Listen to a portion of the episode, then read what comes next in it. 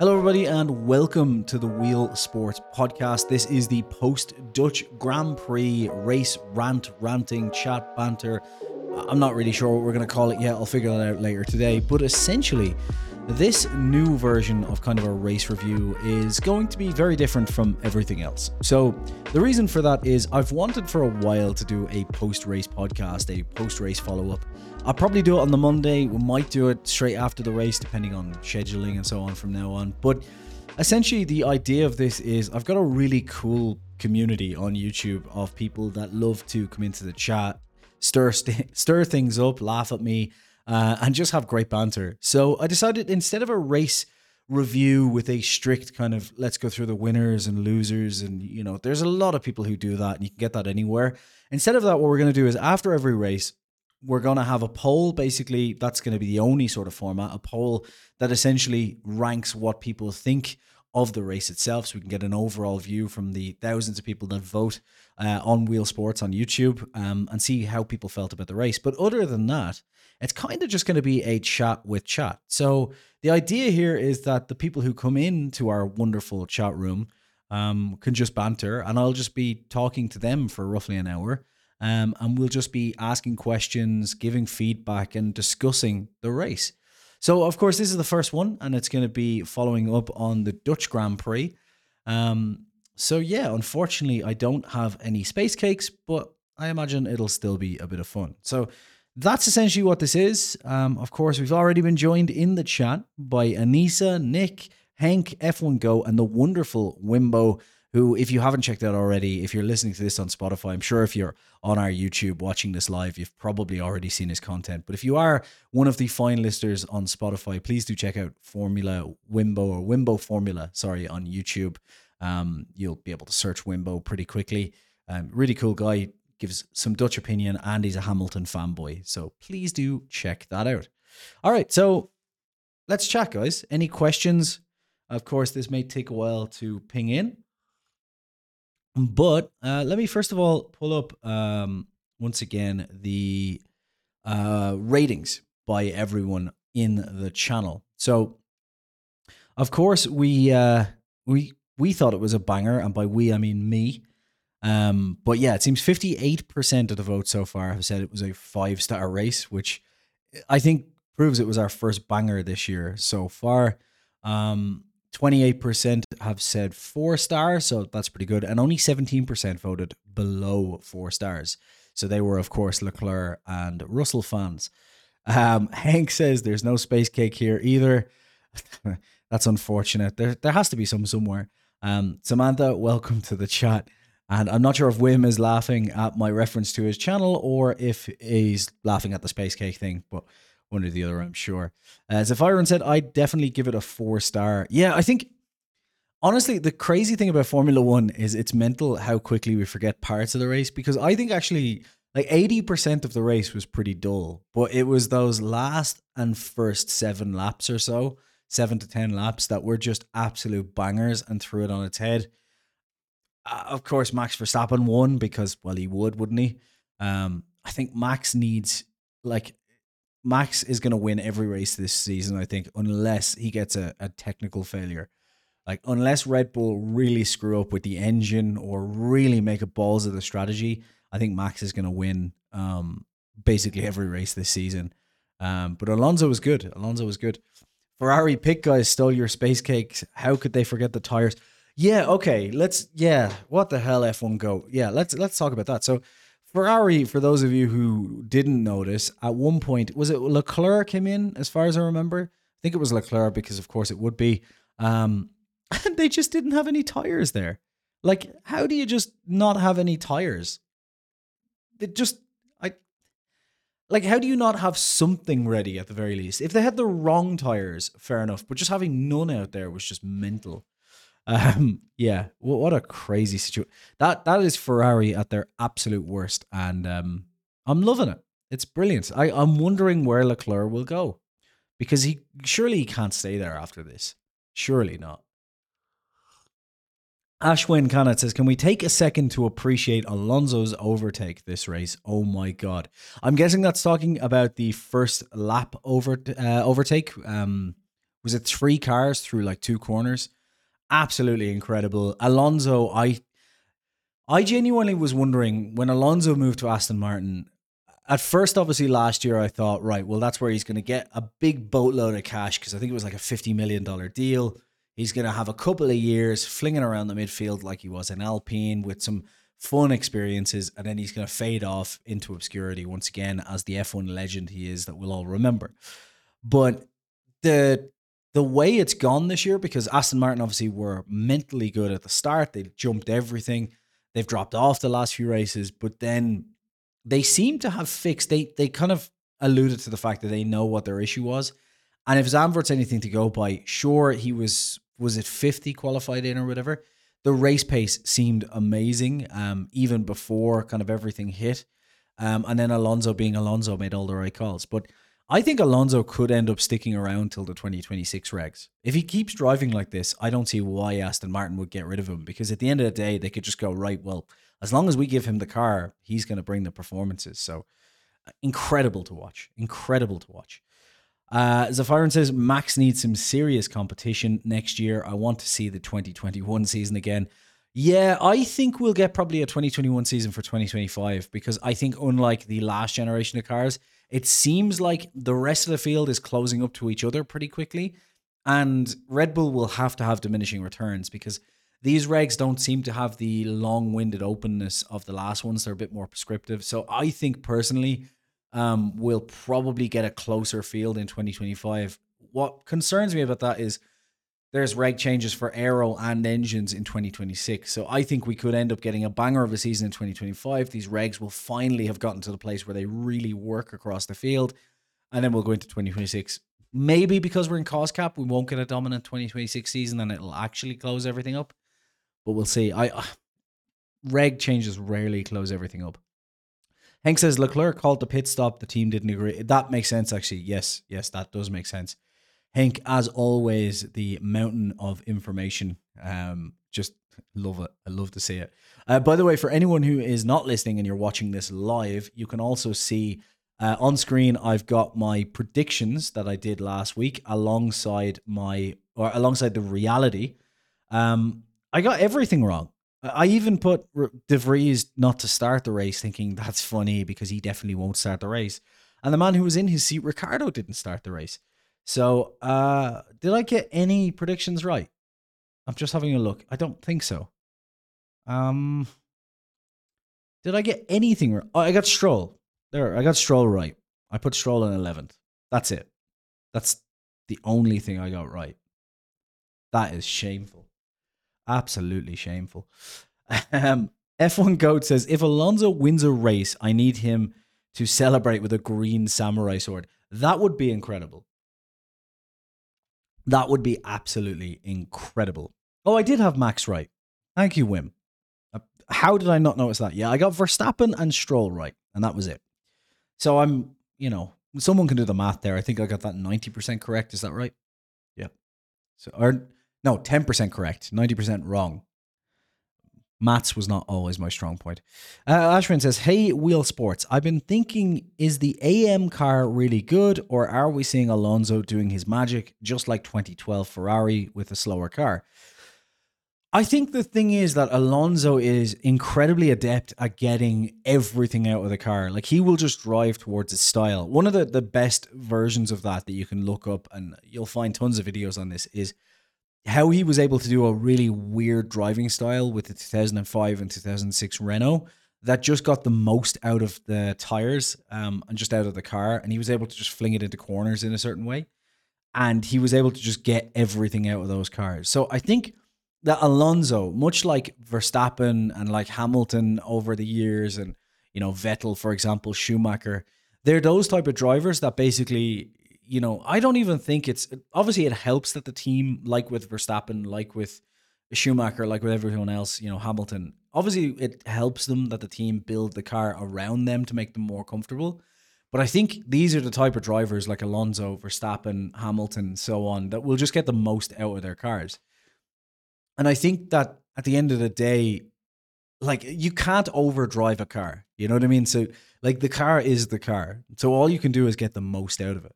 And obviously, we see big disparities there between Stroll and Alonso, which just show that Stroll either isn't as good of a driver, which I think is a fair assessment, or just can't access or unlock the the limits of that car.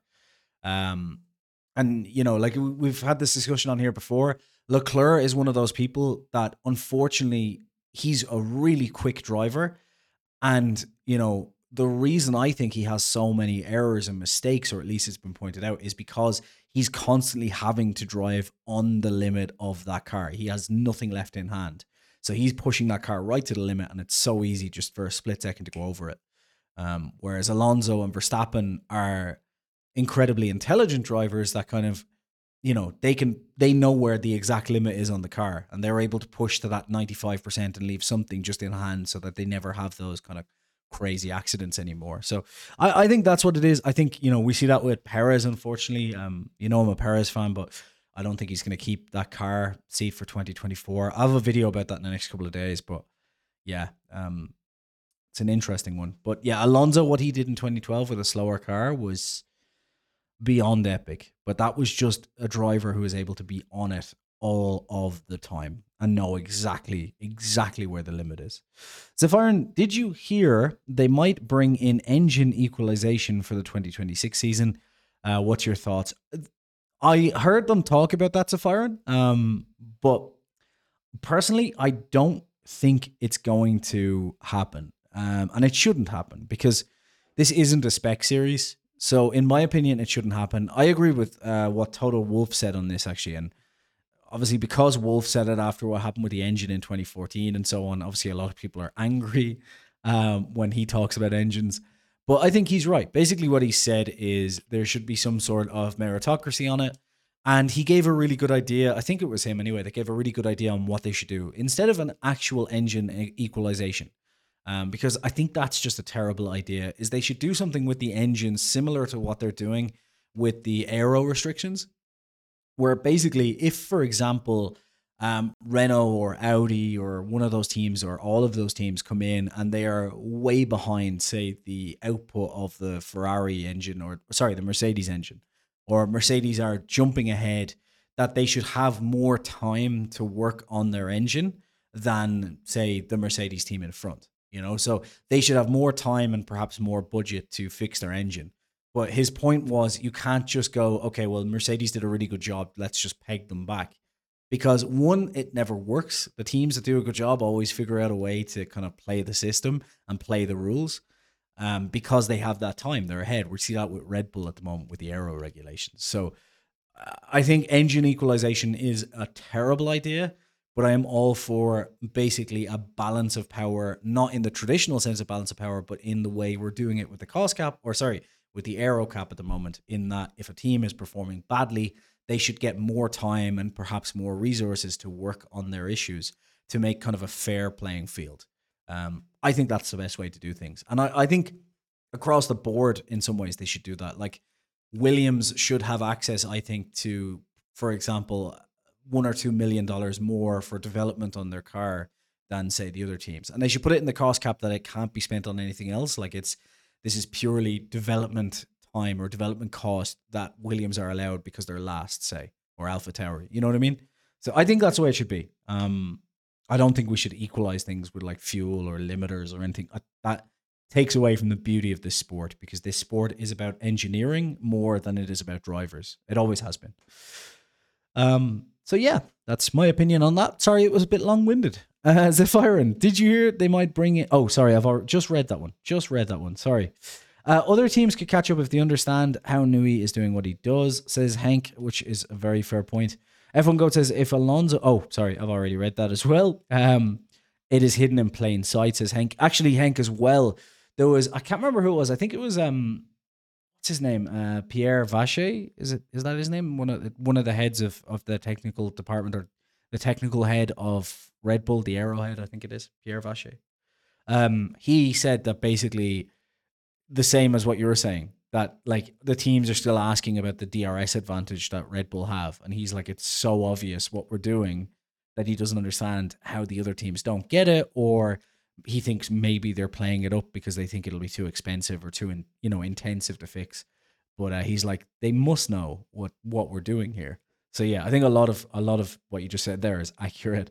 Um, Hank, all the teams need to do is steal that red book of Newey. Yeah. Um, what the teams need to do in reality is just head to a a photocopying cop, uh, a photocopying shop, and uh, get all of Newey's documents. I mean, it worked before, and it'll only cost you hundred million dollars in a season. So, Mercedes, you're welcome. Um, let's see, Guff. Um, do you see any changes coming at Ferrari, driver, race engineer, etc., if their form continues, especially with Monza coming up and the media and fans maybe need a scapegoat? Yeah, unfortunately, I can see that happening. Like I could see them at the end of the season, or maybe the end of next season, replacing Fred Vasseur, or you know, trying to bring in a new driver or whatever. And it's just unfortunate because they've been doing this for what a decade now. It was it 2014 they started their cycle of changing their their uh, top team every couple of years. And the problem is there's clearly some sort of internal, you know, core issue in there and like Mercedes and like Red Bull, you need that consistent guy at the top who has an overview of everything to spot when those issues are coming or when they arise and fix them.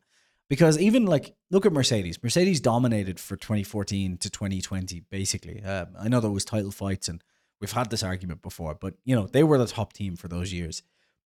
And now that they've dropped off, it's not like they're going, oh shit, we need a new person to run this team they're keeping with Toto Wolff. Red Bull dominated 2010 to 2013. Again, we can argue about the domination and so on. But from 2014 to 2021, they didn't throw Horner out. They didn't, you know, swap the, the team around. They just said, okay, well, look, this just is what it is. We've got to work towards getting a better engine. And you always have that consistent person there that kind of figures out, okay, actually, it is a problem with Renault engines. We need to fix that. You know, we need to get this new guy in. We need to change drivers.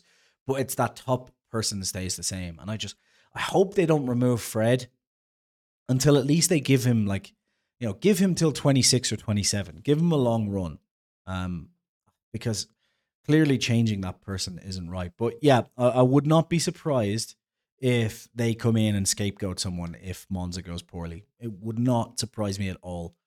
Um uh, and they could lose leclerc if they keep playing around like this. Um let's see.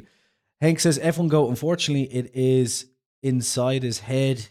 Open his head, and the book is gone about Newey. Um, Boba Bubba returned. Says, "What you think Rick is in?" Um. Oh, I, I just got this. Basically, you're asking if I think Daniel Ricardo is going to be in that Red Bull seat.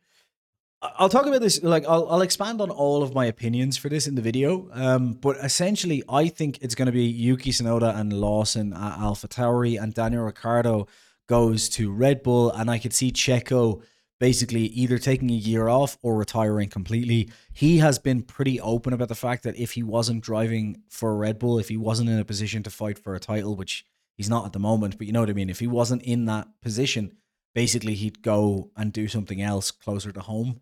So I unfortunately think it's going to be Checo retiring maybe at the end of the year or next year with a big payoff.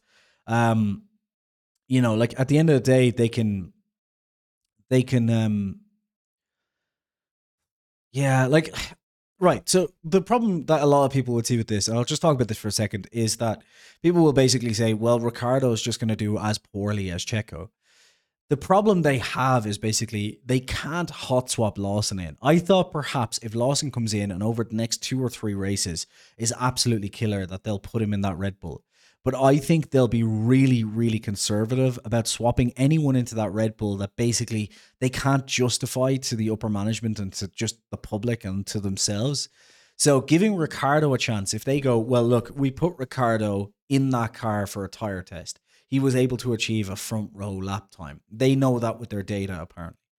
If they put him in there, one, it's the same marketing opportunity for Checo.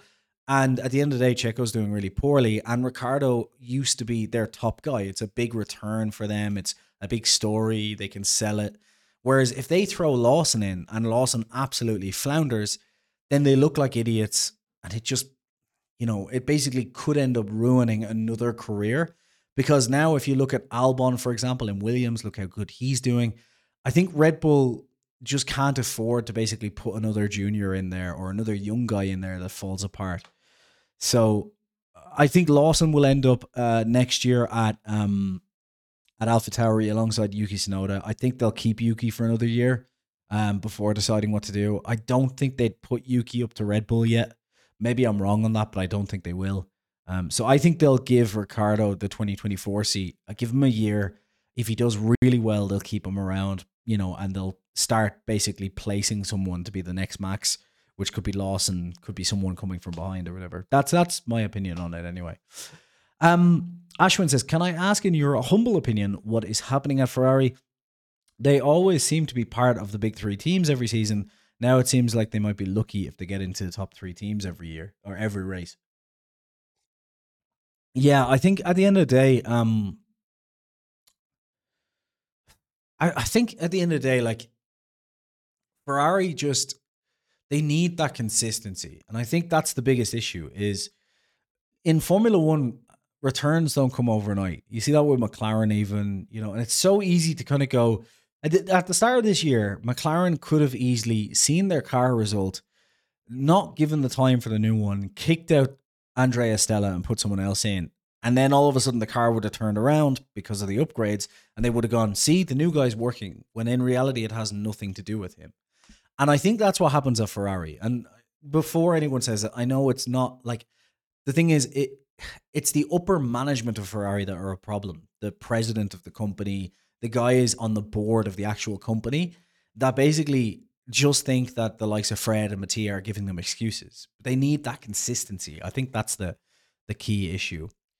Um, Ferrari have been the sl- on the slow path to destruction for over a decade for a decade now says Bob DeVries. Yeah it's been um it 2008 and they they won their last title. Um Bob obviously points out as well that uh, you know he says a decade because Vettel still won so I get where you're coming from there. And I'd agree to an extent but they did win a few races last year with Leclerc too. So I think it's yeah it's the consistency isn't it? Gino hello. Um Yane, hello, a member. By the way, Yane and any other members of the channel, what we're going to kick off is I want to do something different with the memberships on this channel going forward. So every Wednesday, we're going to have a nice, chilled, intimate chat with just the members, a more behind the scenes talk about the upcoming videos and so on. So on Wednesday, there's going to be what's called the wheel bar.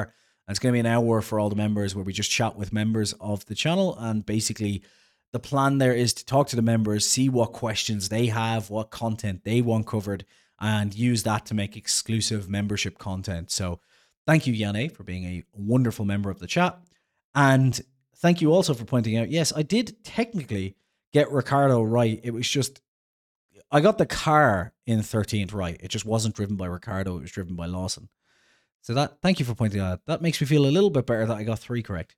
Matthew Hart says, Hey Jason, glad you're live. This last question you just answered about Danny Ric pretty much answers my question. But for nuance sake, do you see Lawson's good drive this past weekend as prees? Um, don't know what that last thing was, but anyway.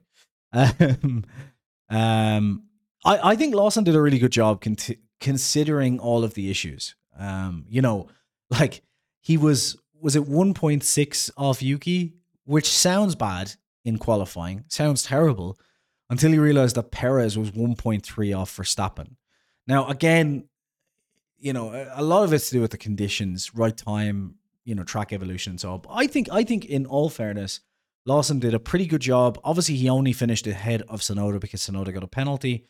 Um, and to answer the second part, do I think Lawson will hold on to the seat until the end of the season? No, I think they will give Ricciardo the last few races because I think they want to uh, pressure. Get you. Uh, I I think they want to give Ricciardo a few races at the end of the season, um, to ensure basically that he is ready if they in December do make the call to pay off Checo, get him out of the seat, and put Ricciardo in for a season.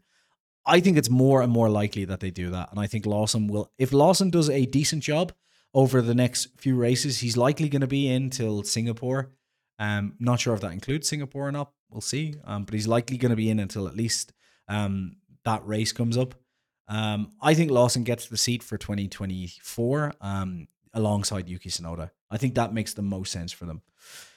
Um, let's see. Uh, Checo is done. I think he has lost the team, says Bob DeVries. Yeah, and look, I'm a Checo fan, but I 100% agree. Unfortunately, I just think he's just not been consistent enough. He's making too many mistakes. And because Ricciardo is there now and it's a feel good story, it's a big marketing thing for Red Bull, and Helmut Marko absolutely bloody loves Daniel Ricciardo. I think Ricardo will be given the 2024 season to either prove he's back and he can fight close to Max or to, you know, end out his career on somewhat of a high, I think will be the case. Um, go for the middle. Um, I agree that booting Vasseur is probably not the best idea. In my opinion, the main problem is communication, which seems not to be happening at all. And yeah, I think uh, Hank said it as well. The main problem with Ferrari is the upper management of the actual car company, just causing continuous problems. Um, Bob DeVries says Max controls the car. They have to find someone who can drive it. That's the problem. Yeah, and I think that is the point where if their data is correct from the tire test, and I know it's only a tire test, but if their data is correct, that's where they could go, well, look, we know what Daniel Ricciardo needs. You know, we know we can get him there. We know how to train him. We know how to manage him. We'll get him in there. You know, um, that's where they could just say, look, he's the right man. Um, so we'll see. We'll see. Uh, hibbity happity. Yeah, man. Are we be jamming? We are indeed. We are indeed. And Anissa Worthy or Worthy says, I'm late, but I'm here. Welcome, Anissa. Um, Bob DeVries, Liam ne- or Liam Neeson, Liam Lawson, um, was th- imagine Liam Neeson driving the car. Was thrown to the Dragons and very much held his own. I see him replacing Ricciardo when he replaces Checo. Yeah, like I think that the right call from Red Bull and what I see them doing is essentially, you know, Ricciardo jumps into that seat um, for next year. Lawson gets kind of, you know, to get on top of the tires and so on. Um, you know, and that basically gives him a year to get caught up in Formula One, um, get on top of everything. And then it's kind of a, they can basically go, okay, well, whoever wins the 2024 season, if Ricciardo's not performing, between Tsunoda and and Lawson will get that seat. I, I think it's a very clear decision. You know, um, imagine the scenes if Alex Albon wins in Monza and stops Max's winning record. Race karma at its finest, says F1 Go. Albon is incredible this season, like absolutely incredible. Uh, I don't think it's possible that he'll beat Max. I think there's other cars there, unfortunately, that would be ahead. The likes of like Norris, for example, was just really unlucky when they, for some reason, once again learned nothing from Russia. And when the rain started falling, they were like, "Stay out, stay out," uh, you know. And uh, anyway, but I think that in Monza, you've got the likes of I don't think Aston Martin in Monza because I don't think it has the top line speed to catch um, the likes of Red Bull. But I think if Verstappen has a bad day at Monza and Perez for whatever reason is back down the field again, um, I think it'll be McLaren that will win out that one. But if a Williams won Monza, it would be absolutely incredible. Uh, Wimbo, what are your thoughts on Pierre Gasly in P3? Um, honestly, Pierre Gasly, uh, you know what? Solid, solid job from him. Solid job. Um, he did a really good job um, and I think that you know him and Ocon did a, a, stellar job in those in those cars over the course of this season. Ocon at Monaco, um, Gasly now getting on the podium here. Um, I still will say this: uh, Gasly is one of my least favorite drivers, if I'm honest. Um, I just find him boring, you know. But he's French; it's not his fault. No offense to the French. Um, but yeah, the uh, the problem with Gasly, I find, is just that you know they're in a car realistically. If you look at the actual race data, the Alpine should be in amongst that McLaren, Aston. It should always be there. Um, you know, but it seems like they're always waiting for Ferrari to throw stuff away, for Mercedes to have a bad day. You know, they're always counting on someone else, and instead, like you know, I don't know, Alpine's just having a terrible time at the moment. I still stand my stand by what I've said though in the past. I think Ocon and Gasly are great drivers, but they're great midfield drivers.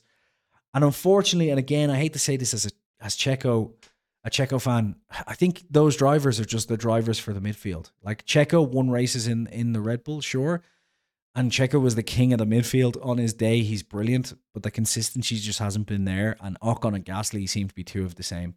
Um, so yeah, I just yeah, I, I don't know. I think they should sell the team to Deadpool and get Ryan Reynolds um to drive as their lead driver. Like a just that's the odd obvious solution. Uh, Matthew Hart. So for but great drive by Gasly. To be fair, jokes aside, even though he's French. Uh, Matthew Hart. So for Red Bull, do you think really there is a driver on the grid up, uh, gri- driver on the grid or up and coming with the driving style close enough to his, if not quite as quick, that might be able to fit the car the same way? I think Ricciardo could, um, because we've seen Ricciardo handle that car. He's not going to beat Max. I, I, think that's fairly obvious. I don't think anyone would beat Max in that car. Uh, you know, maybe maybe Alonso on a few like would be closer because Alonso's so adaptable. Maybe Norris because Norris is so adaptable. I don't think Ricciardo will beat Verstappen. Um, and by the way, when I say Alonso or Norris, I don't mean over the course of a season, but I think they'd be closer. Um, I would say, I think Lawson, just from watching back some of the races in Super Formula, I think if Lawson gets the right training, he could be the right driver to go in there. Um, as for other people, Leclerc, they could take a chance on. I think Leclerc, I rate really highly. I just don't know if it would work going up against, you know, up against Verstappen. I think Leclerc's already been belted enough by Ferrari that he doesn't need that sort of pain. Uh, I would say Norris or Alonso. Um, I'm probably missing someone else. Maybe Piastri. Piastri seems pretty adaptable as well. So we'll see. We'll see. But I think they'll give Ricciardo the chance. Um, Hank says Red Bull is very happy with Ricciardo in driving talents. I don't see a big difference between him and Checo. Yeah, I, I get what you mean. Um, I just I think Ricciardo they could mold a bit better to be more consistent. And Ricciardo, remember, if my memory serves correctly, Ricciardo was pretty damn good in qualifying um, consistently, which is the biggest issue that Checo has. Checo just throws it away in qualifying too often and then ends up having to do silly recovery drives. Um, so I think they need someone who's a bit a bit better in qualifying. And from my memory, if my memory serves correctly, Ricciardo was always pretty damn good in qualifying. So let's see. I, I want to see it. I think at the end of the day, I think okay, unless Checo finishes second or first for every every other race for the rest of the season, I think they they're gonna swap him out. Like, why keep him for another year? Again, I hate saying this as a Checo fan, but it just doesn't make sense. If Checo gets replaced, by the way, um, that Checo thing over there is going to be replaced by Norris, and I'm going to become a Norris slash Alonso fanboy, and I'm going to be wearing green and orange for the rest of of, of time, eternity. Um, let's see. Um, Bob DeVries says, "Oh, education. I have a particular set of skills that do not include being small enough to fit in an F1 car." I love it. Yeah, I, I'm guessing that's referencing as well the fact that I said Liam Neeson instead of Liam Lawson earlier. Liam Lawson, I've just said now. For God's sake. Uh, Daniel was the only one who could drive beside Max, says Bob DeVries. Daniel left. He was the only one not fired. Yeah, and such pain for Ricciardo at the moment as well, because I think I think over the if if Ricciardo didn't break his hand, I think over the course of the season he'd be pretty close to Tsunoda. He was close to him everywhere except on the um, qualifying for the Grand Prix in Spa. He's he's been doing a good job, very good job. That's only two races, but anyway. Alpine faster than Ferrari this race, Andre says. Um, yeah, I actually think that Alpine, I think that Alpine is genuinely as quick or sometimes quicker than the Ferrari anyway. So I would say Alpine should be up there consistently, constantly. They should be up there. Um, the Wimbo, I'm guessing that's his pardon is in reference to my French bash. I'm I'm joking. I love the French. Parisians, not so much, but the French I love. Um, Ormel, uh, Williams is very slippery, and in the corners in Monaco, it is difficult overtaking. The McLaren is quite quick at medium and high downforce tracks. Yeah, um, let's see. I, I, mean, I, I expect McLaren to bring a Monza spec this weekend. I think they said they'd have enough time to to put that together. Um, so yeah, I, I mean, look, if we end up with a Verstappen, Alonso, Norris podium, I'm here for it. I'll be doing my predictions tomorrow, by the way, for anyone interested in that. Uh, Red Bull is going to start having problems firing the second or filling the second role, says Bob. 100% agreed.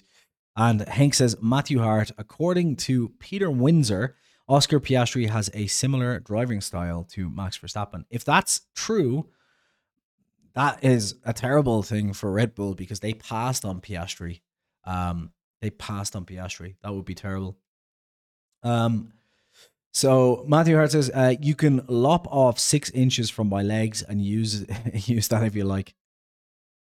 That's my daughter crying. Lovely. Um, to be able to race each other last year, brilliant. Uh, Matthew says, gotta say, you should go with the green and orange Alonso Norris thing ASAP. It fits your Irish self. Uh, by the way, my grandmother's maiden name was Willowen. So a bit of Irish there. Would you like a bit of Irish in you? Um, no, not going there. Not going there. Yeah, actually, uh, I hadn't thought about that. But yeah, going with the orange and green would actually just allow me to be in the Irish flag for every race weekend. I just I can't abandon Checo until he abandons Formula One, basically, or at least abandons Red Bull. Um, you know, if he goes somewhere else, I'm not I'm, I'm not buying merch for like a Haas or something. I'm not doing it. So, no, not doing it. Not happening. Not happening. I can't. I no. I won't go through that pain. Norris or Alonso. That's where I'll be. Um, speaking of the actual Dutch Grand Prix, though, um, what happened to to to Russell? Like, and just in general, like Hamilton as well. So Hamilton had a terrible qualifying. I have to say, I'm very impressed with Hamilton's drive. Um, I think sixth place was a really good recovery given how messy that race was. He started from was it 12th, 13th? Um, so I thought that was really good. Russell just his whole race just seemed to have fallen apart on him. It was terrible. Uh, yeah, so Mercedes, that was an odd one from Mercedes. It was kind of a race where if if when everything kicked off at the start, when the first lap kicked off and it started to rain, and I thought to myself, this is going to be chaos. I immediately, immediately, my first instinct was Hamilton or Russell are going to be on the podium here. They could even win because it seems like whenever there's a really messy race, Mercedes are always the one that pick up from everyone else's mistakes but it was Alonso that, that really did that. Um, so yeah, just really interesting, impressive drive from Hamilton, but a messy weekend for for Mercedes in general. And another person that impressed me actually was Sainz, um, because he he I think he did a good job considering. And Alonso, Alonso at the very end of the race when they called him in, the same as Perez, and he said no, and I think he refused to even say anything further. He just said no and stayed out got himself second place. Just brilliant. Brilliant. Um, I closed my eyes when Princess George's car snapped right in front of Sir Lewis. That would have ruined Mercedes already. Bad day says F1. Uh, go, yeah. That was how he caught that. That was impressive. How he caught that was impressive.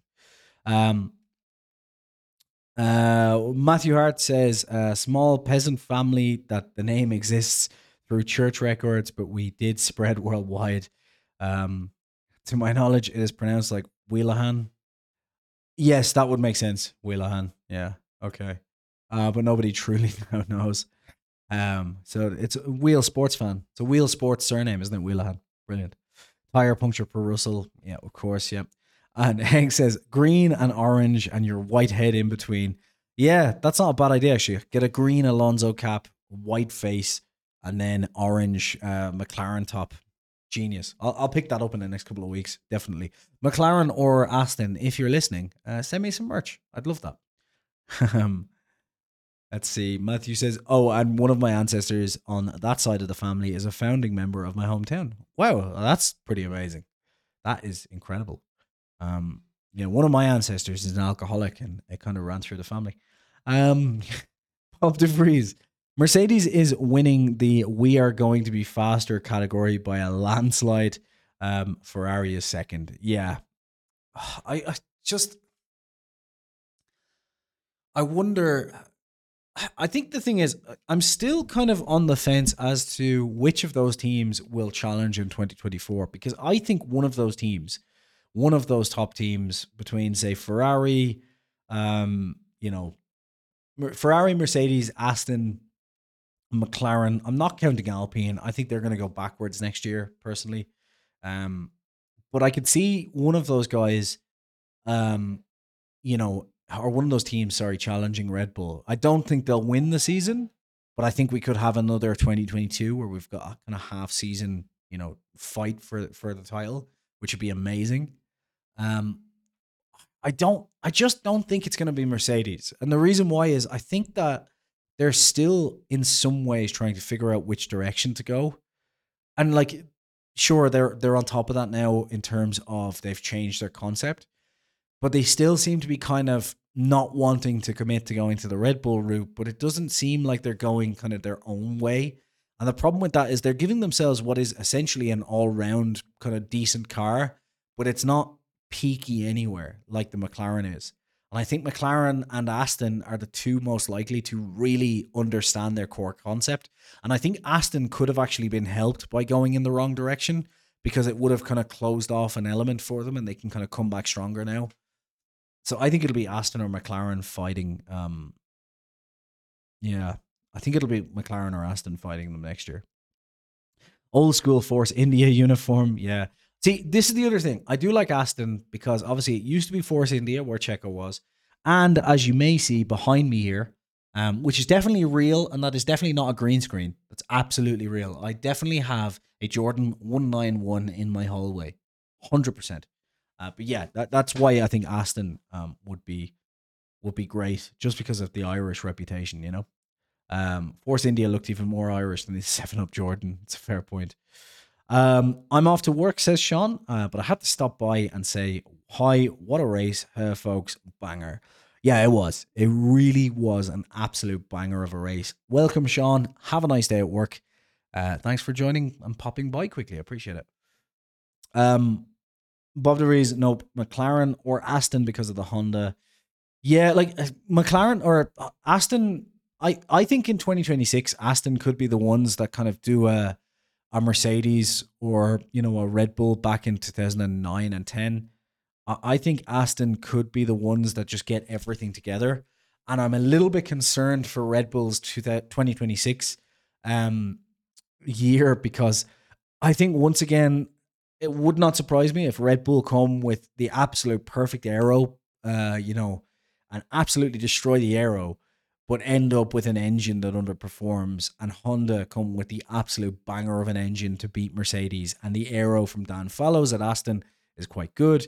I don't think Audi will come in and and absolutely destroy it their first year. So I I think um I think it'll be yeah, I think Aston could dominate 2026. As for 2024, I think it'll be Aston and McLaren as the ones who who give um you know give Red Bull a good a good run for their money, and Lance will be a tennis star. I've got a video on that this week as well. Um, although he said he's not doing it, but I'm still going to publish the video. I'm standing by my hope that Lance Stroll leaves. Uh, Matthew says you should design a shirt that's uh, McLaren on one side and Aston on the other, green and orange. Make it like make it your Irish flag car. That's actually not a bad idea, and it would be cheaper than buying merch. I could just design my own caps that are half Norris, half Alonso, um, with maybe like half Norris, half Alonso, with maybe the white kind of uh, liveried Honda in the middle, so I can still support Checo if he stays. Um, there's an idea. Alonso, Checo in the white livery, and then the uh, McLaren of Norris. I'm gonna, I'll get cracking on that. I might, you, you know what? We could just sell them at whittlesports.com as well. Make the money back, you know. Whoop, whoop. Um, yeah, Lance being a tennis star, so he said that he's he's not going to do that. Um, I don't know though. I mean, the thing is about Lance, like he can stick around for as long as he wants, right? Like he can genuinely just stick around as long as he wants. But why would he? Like I just don't get. Like if Lance Stroll's sticking around to finish eleventh every time when Alonso's on the podium, it, it just you know. I just don't know. I just I don't see why Lance sticks around for that long. It just doesn't make sense to me because like if he wants to go and say be a tennis star or he wants to do something else, why not start to leave now? The problem, I guess, for him is he he probably would be smarter to stick around until the 2026 season because if in 2026 they've got a championship worthy car, right? And for whatever reason Alonso drops off or, you know, Honda get their way and they put a Japanese driver in alongside him. I know Honda isn't participating money wise this time, so that's unlikely. Like they're not paying, you know, tons of money every year.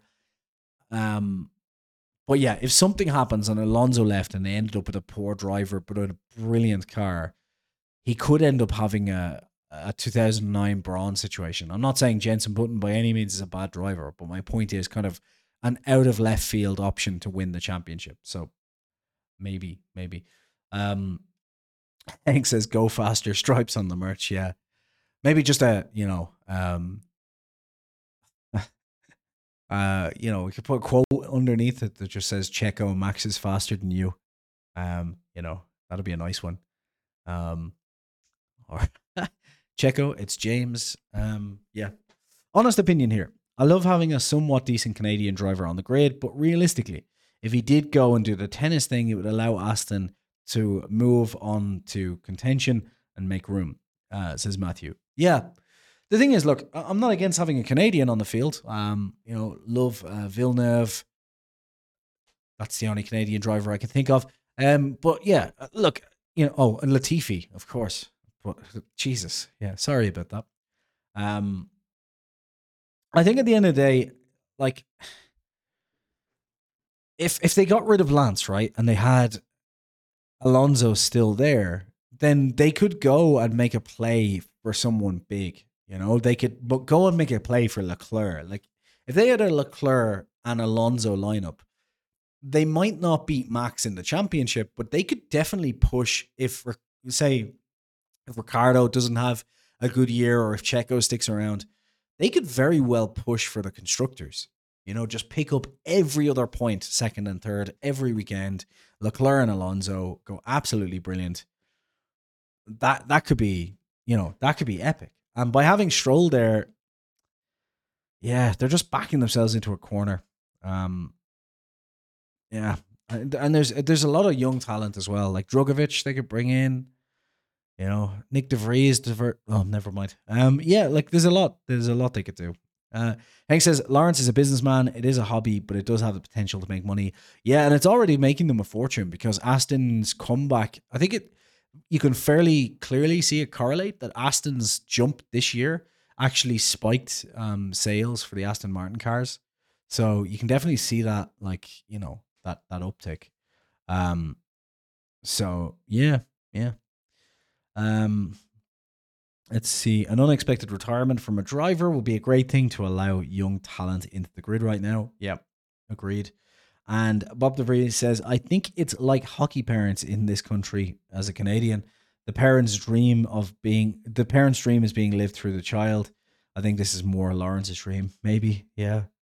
Um, Greg Moore. Um, okay, interesting. Yeah. Um, to be fair, you still got better drivers than the Irish, Beck and Eddie Irvine. I bring back Eddie Jordan though. You know, we need an Irish team again.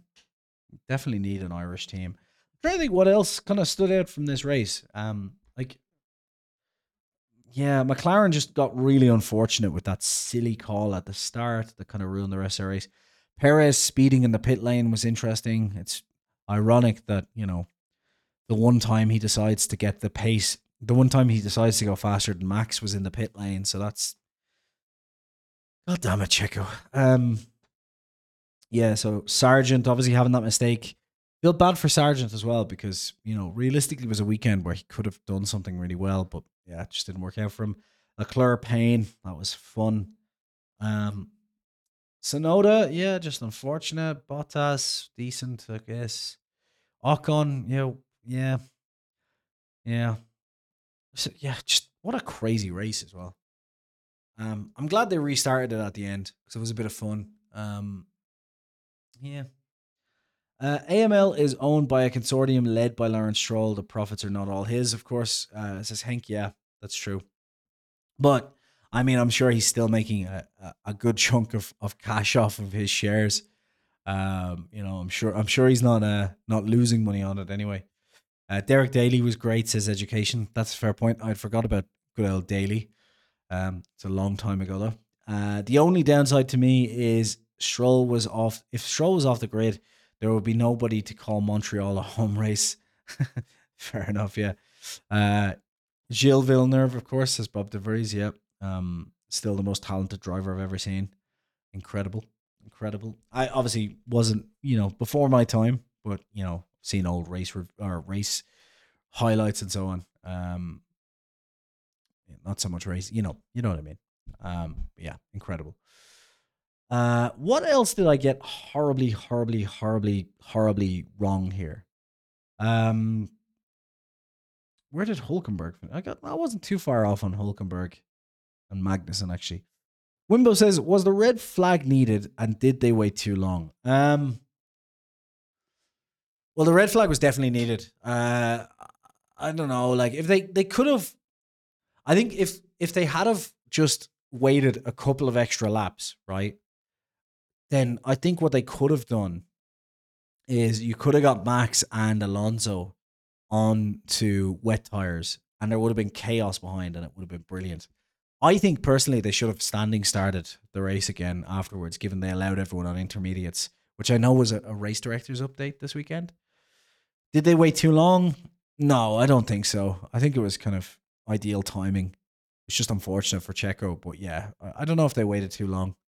I think they need to see, but yeah, there, there was a point, wasn't there, where there was the rivers down the, the main straight, and it was like, yeah, this probably needs to stop now. Um, ah, I don't know. I think they called it as quick as they could.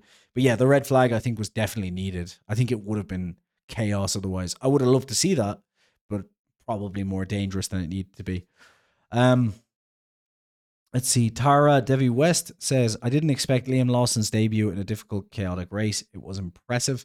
Yeah, I think Lawson did everything he could this weekend. Um, and I was really impressed with it, honestly. Really impressed with it.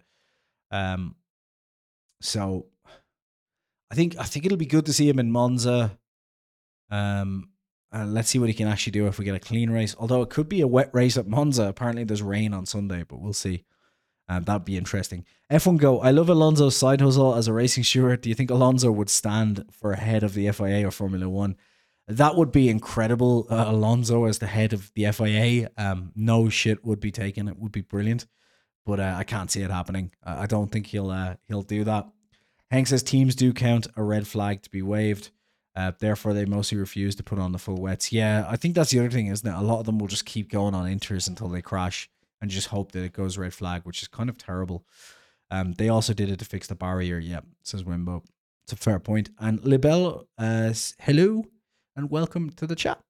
Um, yeah, another Canadian there. Um, must be pretty happy with uh, Stroll's 11th place.